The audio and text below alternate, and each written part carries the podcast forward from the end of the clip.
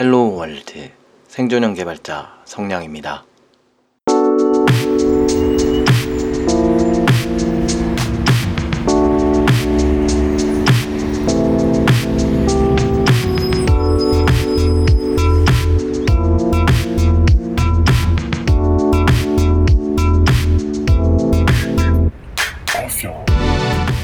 반갑습니다. 성량의 불친절한 코딩 이야기 12회 방송입니다. 연말이네요. 크리스마스도 이미 지났고요. 크리스마스 전후에서 코로나 확진자가 1000명이 넘어가고 아직도 크게 줄어들 기미는 안 보이는 것 같습니다. 다들 어려운 상황이긴 한데요. 되도록 조심히 그리고 조용히 연말 잘 정리하시고 새해 잘 맞으시길 바랍니다.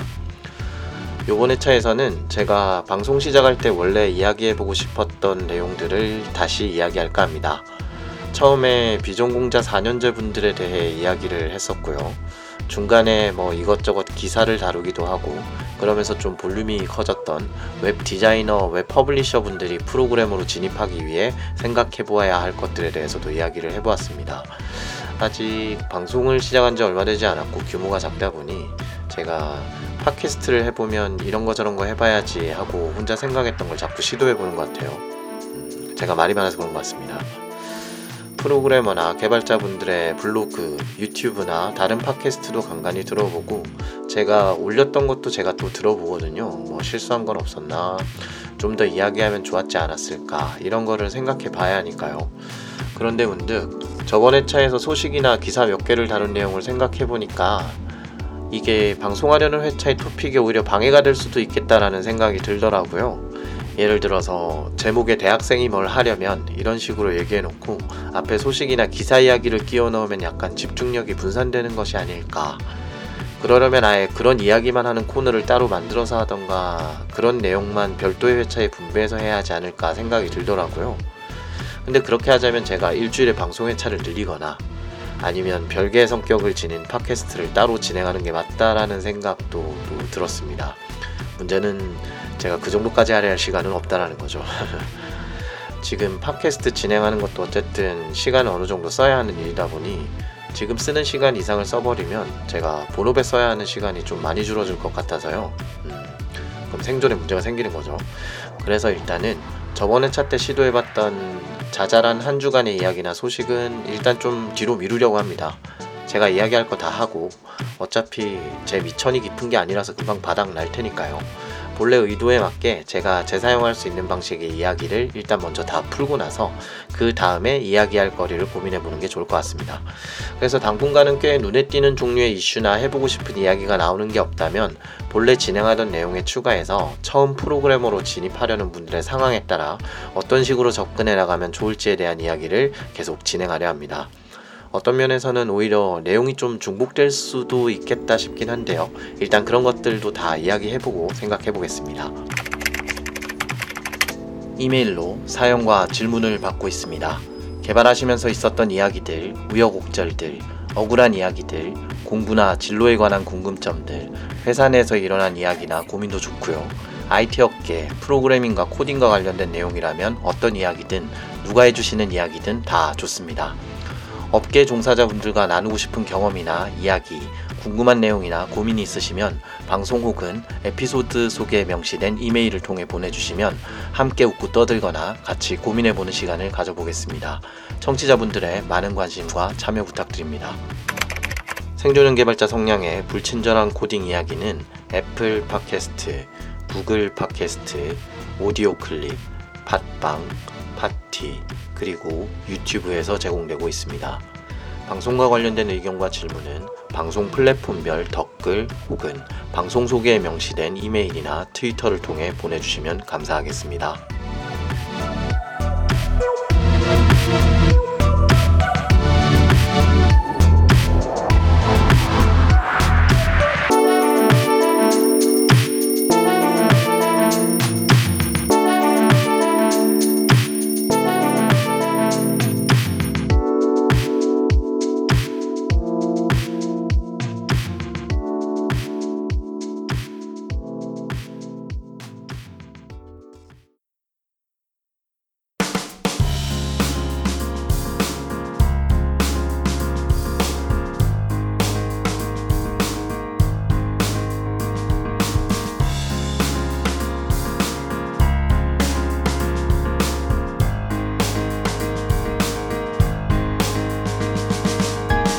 이번 방송에서는 전문대를 졸업하신 그러니까 전문학사를 가지고 계신 분들이 프로그래머로 진입을 원하실 때 생각해 보실 만한 것들에 대해 이야기를 해볼 텐데요.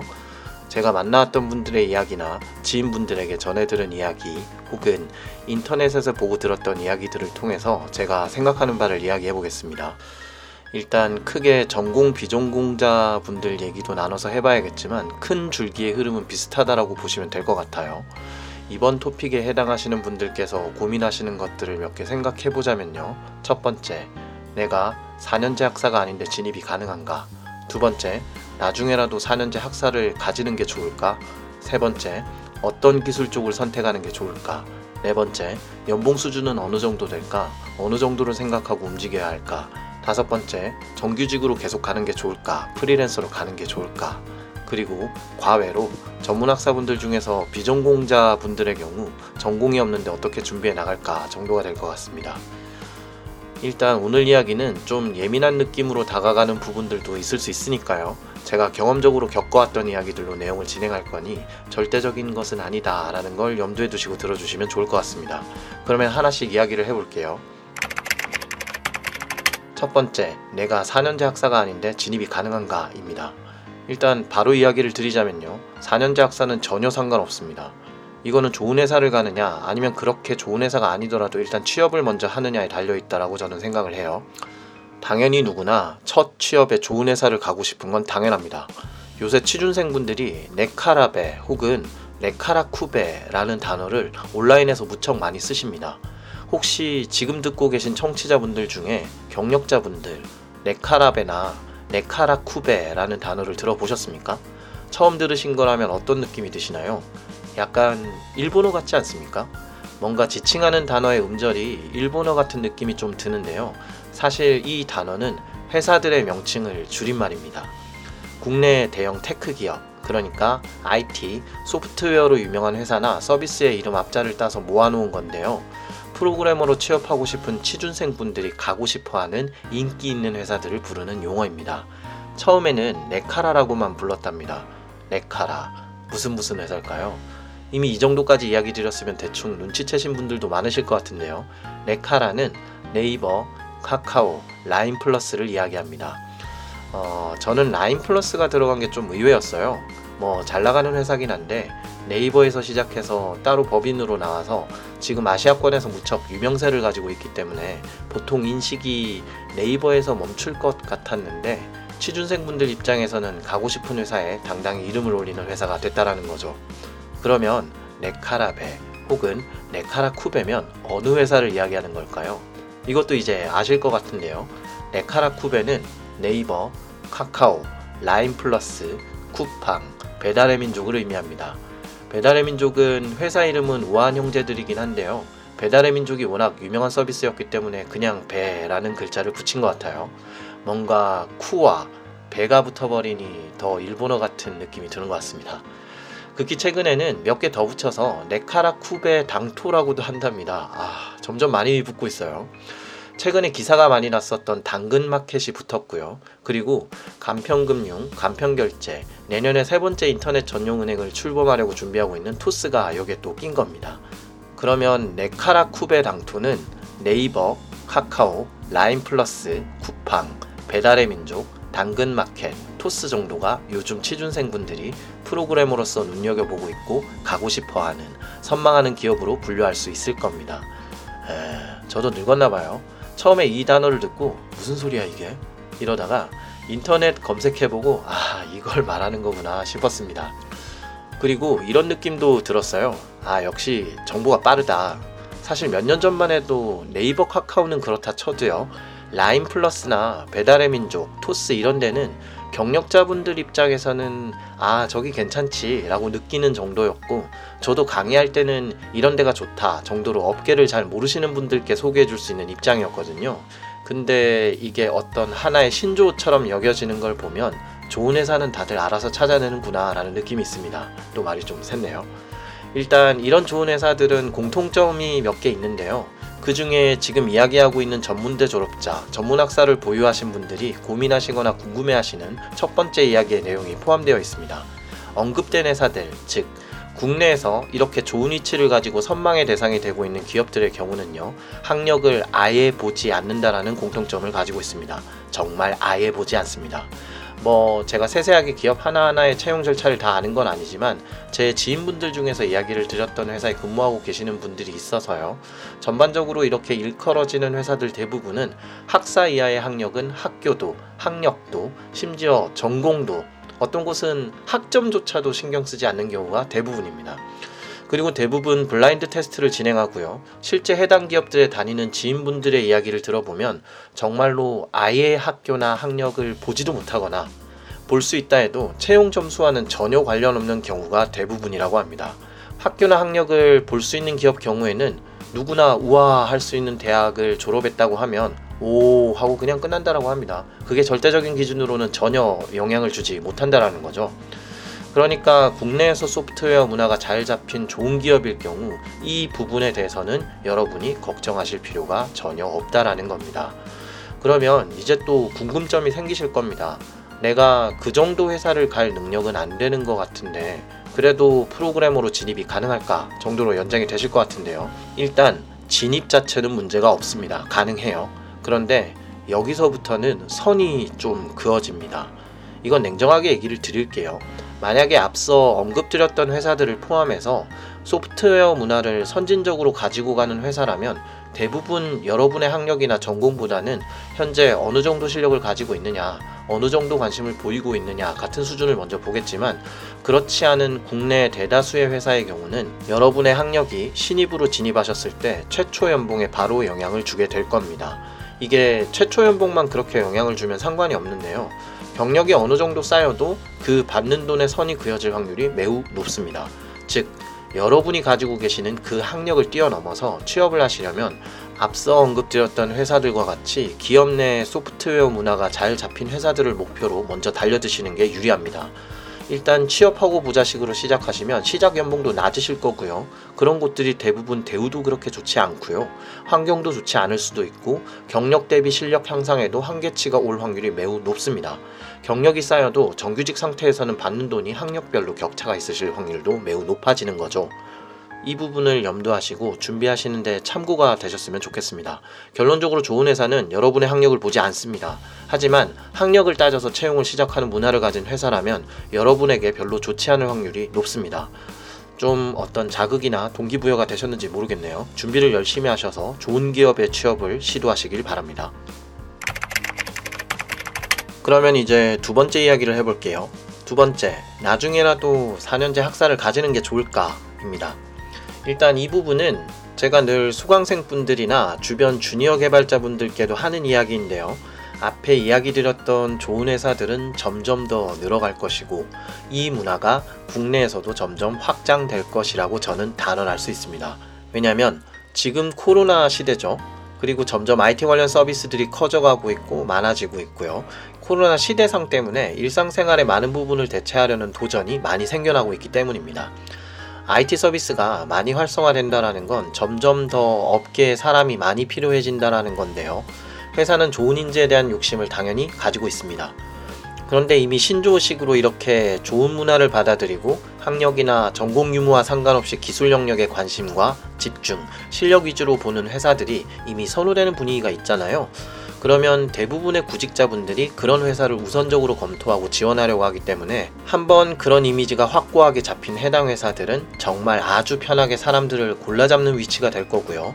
그런 회사들을 보면서 좋은 인재를 영입하려고 하는 회사들은 그런 식의 문화를 받아들일 수밖에 없게 됩니다. 결국 회사가 먹고 살려면 사람을 계속 뽑아야 하고 뽑을 때 가성비 높은 인원을 뽑는 게 유리한데 그 인원들이 선호하는 방식이 계속 고려될 수밖에 없다라는 거죠. 그렇다면 이 이야기는 자칫 잘못하면 학사가 필요 없다. 전공도 필요 없다. 나만 잘하면 된다. 라는 식으로 이야기가 흘러갈 수도 있는데요. 저는 개인적으로 이렇게 접근하는 것은 약간 리스크가 있다고 봅니다. 사실 저는 단적으로 이야기하자면 이런 방식의 접근은 굉장히 위험하다라고 생각해요. IT 회사들이 국내 중소기업, 중견기업, 대기업 혹은 그룹사 아니면 스타트업 이런 회사들이 정말 엄청나게 많잖아요. 근데 지금 앞에 언급드린 회사는 10개도 안 돼요. 물론 숨어 있는 좋은 문화를 가진 회사들이 또 있겠지만 회사 전체 개수를 봤을 때 몇 천 개가 넘어갈 텐데 그 중에 아직까지 일부에 지나지 않는 비율의 회사들의 채용 진영만 보고 아, 학사 필요 없군 이렇게 생각하는 건 무리가 있다고 봅니다. 그리고 또 하나, 지금 회사를 운영하는 실제 오너의 나이대를 생각하셔야 합니다. 자, 스타트업의 경우는 정말 일찍 시작하신 분들은 대학생부터 시작하는 분들도 있고요. 30대나 40대 정도에 시작하시는 분들도 많지만 대부분 최소 몇십 명 단위 이상의 회사를 운영하시는 윗급선은요. 대표나 이사진들 이야기하는 거죠. 이쪽은 연령대가 보통 50대 넘어갑니다. 지금 50대를 넘어가는 분들이다 라고 하면 1960년대부터 1970년대 사이에 태어나신 분들이죠. 이 세대의 분들이 꼰대라고 이야기를 하는 게 아니라 그분들 입장에서는 학력에 대한 고려는 당연한 거라고 볼 수밖에 없는 시대를 거쳐오신 분들이에요. 그렇기 때문에 아주 소프트웨어 문화에 민감하고 많은 것을 받아들이려고 하는 회사의 창업주나 오너가 아닌 이상 대부분은 여러분의 학력을 볼 수밖에 없다라는 겁니다. 이건 그들의 경험에서 비롯된 가치관이기 때문에 마냥 무시할 수도 없어요. 돈을 가지고 있는 건 그들이고요. 우리에게 월급을 주기 위한 카드를 가진 건 그들이기 때문입니다. 이건 좀 다른 업계 이야기인데요. 의사 쪽이 전문직이잖아요. 그런데 예전에 정식으로 의대를 거쳐서 의사가 되는 과정 말고 다른 길을 열어준 정책이 있었거든요. 그리고 지금은 제가 알기로 그 정책은 없어진 걸로 알고 있는데 아무튼 그때 의료계의가 어떤 식으로 나왔냐면 고등학교 수준의 공부와 수능을 의대 합격선으로 패스할 정도도 안 되는 상황이라면 의사가 되기 위한 공부 수준이나 그 어려운 업계 분위기를 따라갈 수 없다라는 의견이 지배적이었어요. 비교적 최근에 뭐 의대생 이슈도 있었기 때문에 이게 논란이 될 수 있는 이야기이긴 해서 조심스럽긴 한데요. 제가 분쟁을 조장하려고 하는 게 아니라 이건 사실상 맞는 이야기라고 봅니다. 왜냐면 우리가 흔히 전문직이라고 부르는 업계에 종사하는 분들 보면요. 뭐 시쳇말로 사자 돌림 이렇게 얘기하죠. 이런 분들 제 지인분들도 있긴 한데 그런 분들 업무량이나 업무 난이도가 정말 살인적이에요. 그런 분들 보면 영어는 뭐 기본이고요. 엄청난 문서들, 엄청나게 쏟아지는 지식 정보들, 그리고 그 사이에서 하루 종일 집중해서 살인적인 업무를 감당하고 있는 경우가 무척 많거든요. 그들이 받는 돈만큼 내게 주면 나도 그 정도는 하겠다 이렇게 접근하는 게 아니라 그 정도까지 살인적으로 업무를 수행하기 때문에 그리고 그 업무를 수행할 수 있는 준비가 되어 있기 때문에 그거에 대한 보상으로 돈이 그렇게 올라가는 겁니다. 그리고 그들의 업무는 말 그대로 전문직이죠. 아무도 대체할 수 없는 수준의 지식과 학습 능력, 끈기와 인내심을 보유하고 있어야 겨우 가능할까 말까인 겁니다. 그러니까 그 장시간 동안의 업무 스트레스를 이겨내고 집중하고 학습에 나갈 수 있는 준비가 돼 있는 사람이어야 그 업계의 업무나 추가 학습 등을 버텨낼 수 있다라는 거죠. 실제로 저 건너 건너 아는 분들은 그런 관련 공부 하시다가 돌아가신 분들이나 정신적으로 문제 생기신 분들도 꽤 있었거든요. 그런 식으로 얘기해보자면 윗선 연령대 분들 경우는 그래도 대학이나 학력으로 대표되는 이런 스펙들이 그들이 그 업무상 발생할 수 있는 여러 가지 어려운 상황을 버텨낼 수 있는 그래도 어떻게든 꾸역꾸역 해 나갈 수 있는 유지력이랄까 이런 걸로 봤을 때 좀 더 유리하게 보일 수밖에 없다라는 겁니다. 이건 그들의 경험과 가치관을 흔드는 이야기이기 때문에 완전히 이런 문화가 없어지는 건 그 연령대 분들이 사회적인 힘을 완전히 상실하게 될 10년 혹은 20년 정도 후를 봐야 가능할까 말까일 거예요. 사실 이건 위 연령대만 얘기할 건 아니에요. 알고 계시겠지만 요즘 젊은 꼰대도 얼마나 많은데요. 그런 것들 절대 무시할 수 없습니다. 그래서 어쩌면 누군가 저에게 욕을 하실지도 모르겠지만 저는 단언컨대 여러분은 학사를 가져야 된다라고 이야기를 하겠습니다. 사실 인터넷이나 여러 의견들을 보면요. 이런 이야기는 굉장히 예민하기 때문에 조심스러운 경우를 많이 봅니다. 그래서 궁금해 하시는 분들 입장에서는 되게 답이 애매모호하게 느껴지는 경우가 많을 거예요. 저는 불친절하니까요. 그냥 대놓고 얘기를 하겠습니다. 여러분이 앞서 언급드린 좋은 수준의 회사를 갈 능력이 안 되신다면 학력을 챙기세요. 학력은 두고두고 써먹게 되실 겁니다. 학력은요, 여러분을 좋은 회사에 데려다 주기 위한 지름길은 되지 않을 확률이 높습니다. 최근 시대 흐름을 보면 말이죠. 학력을 여러분이 받아낼 돈의 최소선을 지켜줄 방파제로서의 의미를 가진다고 보시는 게 좋을 것 같습니다. 즉, 보험적인 측면을 가지고 있다라는 거죠. 그러면 어떻게 학사를 마련할 것이냐? 내가 지금 전문대 졸업인데 편입을 할까? 학점은행제를 할까? 이런 식으로 고민이 되실 것 같습니다. 자, 여기서는 제 개인적인 의견으로 딱 집어서 그냥 이야기를 드릴게요. 이걸 하나 명확히 하고 가겠습니다. 앞서 이야기 드렸던 좋은 회사들은 지금 이야기하는 것과 전혀 관련 없습니다. 오해하시면 안 돼요. 일단 여러분이 전공이시던 아니던 지금 회사에 다니고 계신 상황이거나 아니면 신입 취업을 준비하고 계시거나 이런 것과는 상관없이 학사는 고려를 하세요. 할 수 있으면 해 놓으세요. 저는 그게 안전하다고 봅니다. 그리고 학사를 준비한다면 지금 현재 나오신 대학 안에서 학사 과정 관련 정책이 있는지 먼저 찾아보세요. 주변 학교 동창분들이나 학과 사무실에 물어보세요. 그리고 그 정책이 있다면 본인이 나오셨던 그 학교, 전문대에서 연장해서 학사까지 마치시는 게 저는 좋다고 봅니다. 어, 이력서에 말이죠. 대학교가 이리저리 편입이라던가 이런 걸로 여러 개 학교 이름이 적혀 있잖아요. 그러면 인사 담당자들은 이력서가 지저분하다고 이야기를 합니다. 학교가 어디고 전문대고 이런 거 상관없이 일단 학사를 하시려면 가장 좋은 방법은 동대학 안에서 학사를 끝마치시는 게 가장 이력서상으로 보기 좋다고 저는 생각합니다. 그런데 전문대학교들 학사 정책을 보면요. 바로 진학 신청을 해서 학사 과정으로 들어갈 수 있는 곳도 있지만 학교에 따라서 취업을 한 상태에 있는 분들만 그 진학을 신청할 수 있게 정책을 가지고 있는 학교들도 있습니다. 그걸 잘 알아보셔야 해요. 바로 진학하실 수 있으시면 하시는 걸 저는 추천하고요. 만약에 학교 정책이 취업을 한 상태여야만 지원할 수 있다. 그러면 일단 취업을 하시고 바로 진학을 하시는 것도 좋다고 보입니다. 막말로 그런 식으로 취업해야 진학할 수 있는 정책을 가진 학교는요. 여러분이 취업했다라는 증명을 하고 진학 신청이 완료된 상태에서는요. 회사를 그만두셔도 학교에 못 다니거나 진학이 취소되거나 하는 일은 일어나지 않습니다. 그러니 어떻게든 방법을 마련하시면 가실 수 있는 겁니다. 그 다음 학교도 돈 벌어야 하니까 그런 일은 사실 저는 존재하지 않을 거라고 생각하는데요. 학교에 만약에 그런 학사 진학에 대한 정책이 없거나 현재 본인의 상황이 도저히 진학을 할 수 없는 상황이다라면 회사를 다니시면서 학사를 취득하시는 것도 방법이 됩니다. 그러면 회사를 다니면서 학사를 취득하기로 마음 먹으셨고 인터넷을 찾아보시면 방법이 여러 가지가 보이실 텐데요. 학점 은행제가 있을 거고요. 사이버대도 있을 거고요. 방송통신대도 있을 거고 야간대도 보이실 겁니다. 지금 얘기 드리는 건 본래 나오셨던 대학에서 학사 진학이 불가능할 때예요. 제가 추천드리고 싶은 가장 높은 우선순위는 본래 대학에서 진학하시는 거라고 제가 말씀을 드렸죠. 어쨌든 그 방법이 안 될 때 여러 가지 시도해 보실 만한 방법이 보이실 텐데요. 저는 개인적으로 학점은행제와 사이버대는 비추천입니다. 왜 그러냐? 회사에서 그걸 정식 학력으로 인정해주지 않는 분위기를 가진 곳이 생각보다 굉장히 많거든요. 내가 어디 어디 전문대 졸업을 했고 학점은행제나 사이버대 편입을 통해서 학사를 따도 일반 대학 학사를 가진 사람들보다 연봉 계약에서 불리할 확률이 꽤 높다라는 겁니다. 거듭 이야기 드리지만 이건 앞에 이야기 드린 좋은 회사 이야기를 하는 게 아니에요. 우리가 생존하기 위해서 돈을 벌어야 하고 돈을 벌기 위해 다니는 회사가 반드시 누구나 가고 싶어 하는 회사로 가지 못하는 경우가 대부분이니까 이 이야기를 하는 겁니다. 그러면 어떻게 학사를 하는 것이 좋으냐? 저는 방송통신대를 추천합니다. 이거 아마 이전의 차에서도 한번 언급을 드렸었을 텐데요. 방송통신대가 국립이라서 일단 등록금이 싸고요. 한 학기 교재비 다 합쳐도 100만 원이 안 됩니다. 그리고 수업 자체는 온라인 수업이고요. 한 학기 한두 번 정도 오프라인 수업이 있고 중간고사, 기말고사는 주말에 정해진 오프라인 장소에서 시험을 보게 됩니다. 최근에는 코로나 시대라서 이 시험도 오프라인으로 진행이 안 될 것 같은데 그건 한번 알아보셔야 할 것 같네요. 방송통신대라고 해서 아예 차별이 없느냐라고 물어보신다면 그건 또 단원에서 이야기하긴 힘듭니다.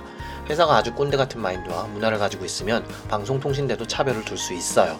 근데 그렇게 치잖아요? 그러면 방송통신대뿐만 아니라 야간대 대학에 편입을 하건 본래 나오신 대학에서 학사 진학을 하건 차별을 하는 회사일 확률이 높습니다. 그런 데는 안 걸리는 게 상책인 거죠. 그나마 방송통신대 졸업이 어렵다는 게 꽤나 많이 알려져 있기 때문에 그래도 방송통신대는 학점 은행제나 사이버대에서 취득하는 학사보다 차별이 없을 확률이 더 높다고 보시면 됩니다. 거기서 정보 처리 기사를 따면 졸업 요건에 플러스가 되는 것도 있으니까요. 학사 취득 겸 정보 처리 기사 겸 해서 같이 준비를 하시는 게 저는 가성비적으로는 제일 좋다고 봅니다. 결론적으로 여러분이 4년제 학사 취득 여부와 상관없이 기술 실력으로만 채용을 진행하는 좋은 회사에 들어갈 수 있다면 4년제 학사는 고려 대상이 아닙니다. 하지만 안전빵으로 이야기해서 그런 좋은 회사에 못 들어갈 수도 있다라는 가능성을 생각해 본다면 저는 4년제 학사는 무조건 해두시는 게 좋다고 봅니다. 그리고 4년제 학사 취득이라면 나오신 대학에서 진학을 연장해서 학사를 취득하시는 게 이력서적으로 제일 유리해 보이고요. 그게 여력이 안 되신다면 나중에라도 학사를 취득하시는 걸 저는 추천드리는데 그 방법으로 사이버대나 학점은행제보다는 방송통신대가 좀 더 나아 보인다라는 겁니다. 사회가요 정말 냉정하거든요.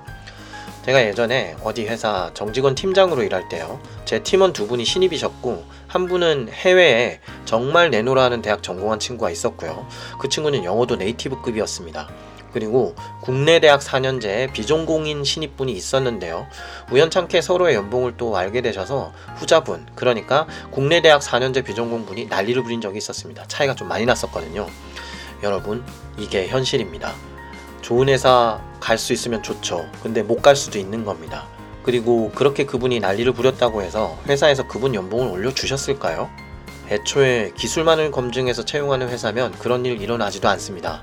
그런데 그런 회사는 아직 적어요. 많아지겠지만 아직은 적습니다. 국내에서는 말이죠. 반드시 고려해 보시길 권장드리겠습니다. 어떠셨나요? 결론적으로만 보면 간단한 얘기를 너무 길게 늘어뜨린 게 아닐까 하는 생각도 들긴 하지만 뭐 또 그게 제가 혼자 떠드는 방송의 장점이 아닐까 싶네요. 다음 시간에는 특별히 언급해보고 싶은 이슈가 따로 생기지 않는 이상 전문대를 졸업하신 전문학사를 가지고 계신 분들이 프로그램으로 진입을 원하실 때 생각해보아야 할 것들 나머지들을 좀 더 이야기해 보겠습니다. 일단 오늘은 제가 한 대여섯 가지 정도를 생각해 봤는데 나중에 추가로 생각되는 부분이 생긴다면 그 부분도 같이 다뤄보겠습니다. 들어주셔서 감사합니다. 성량의 불친절한 코딩 이야기였습니다.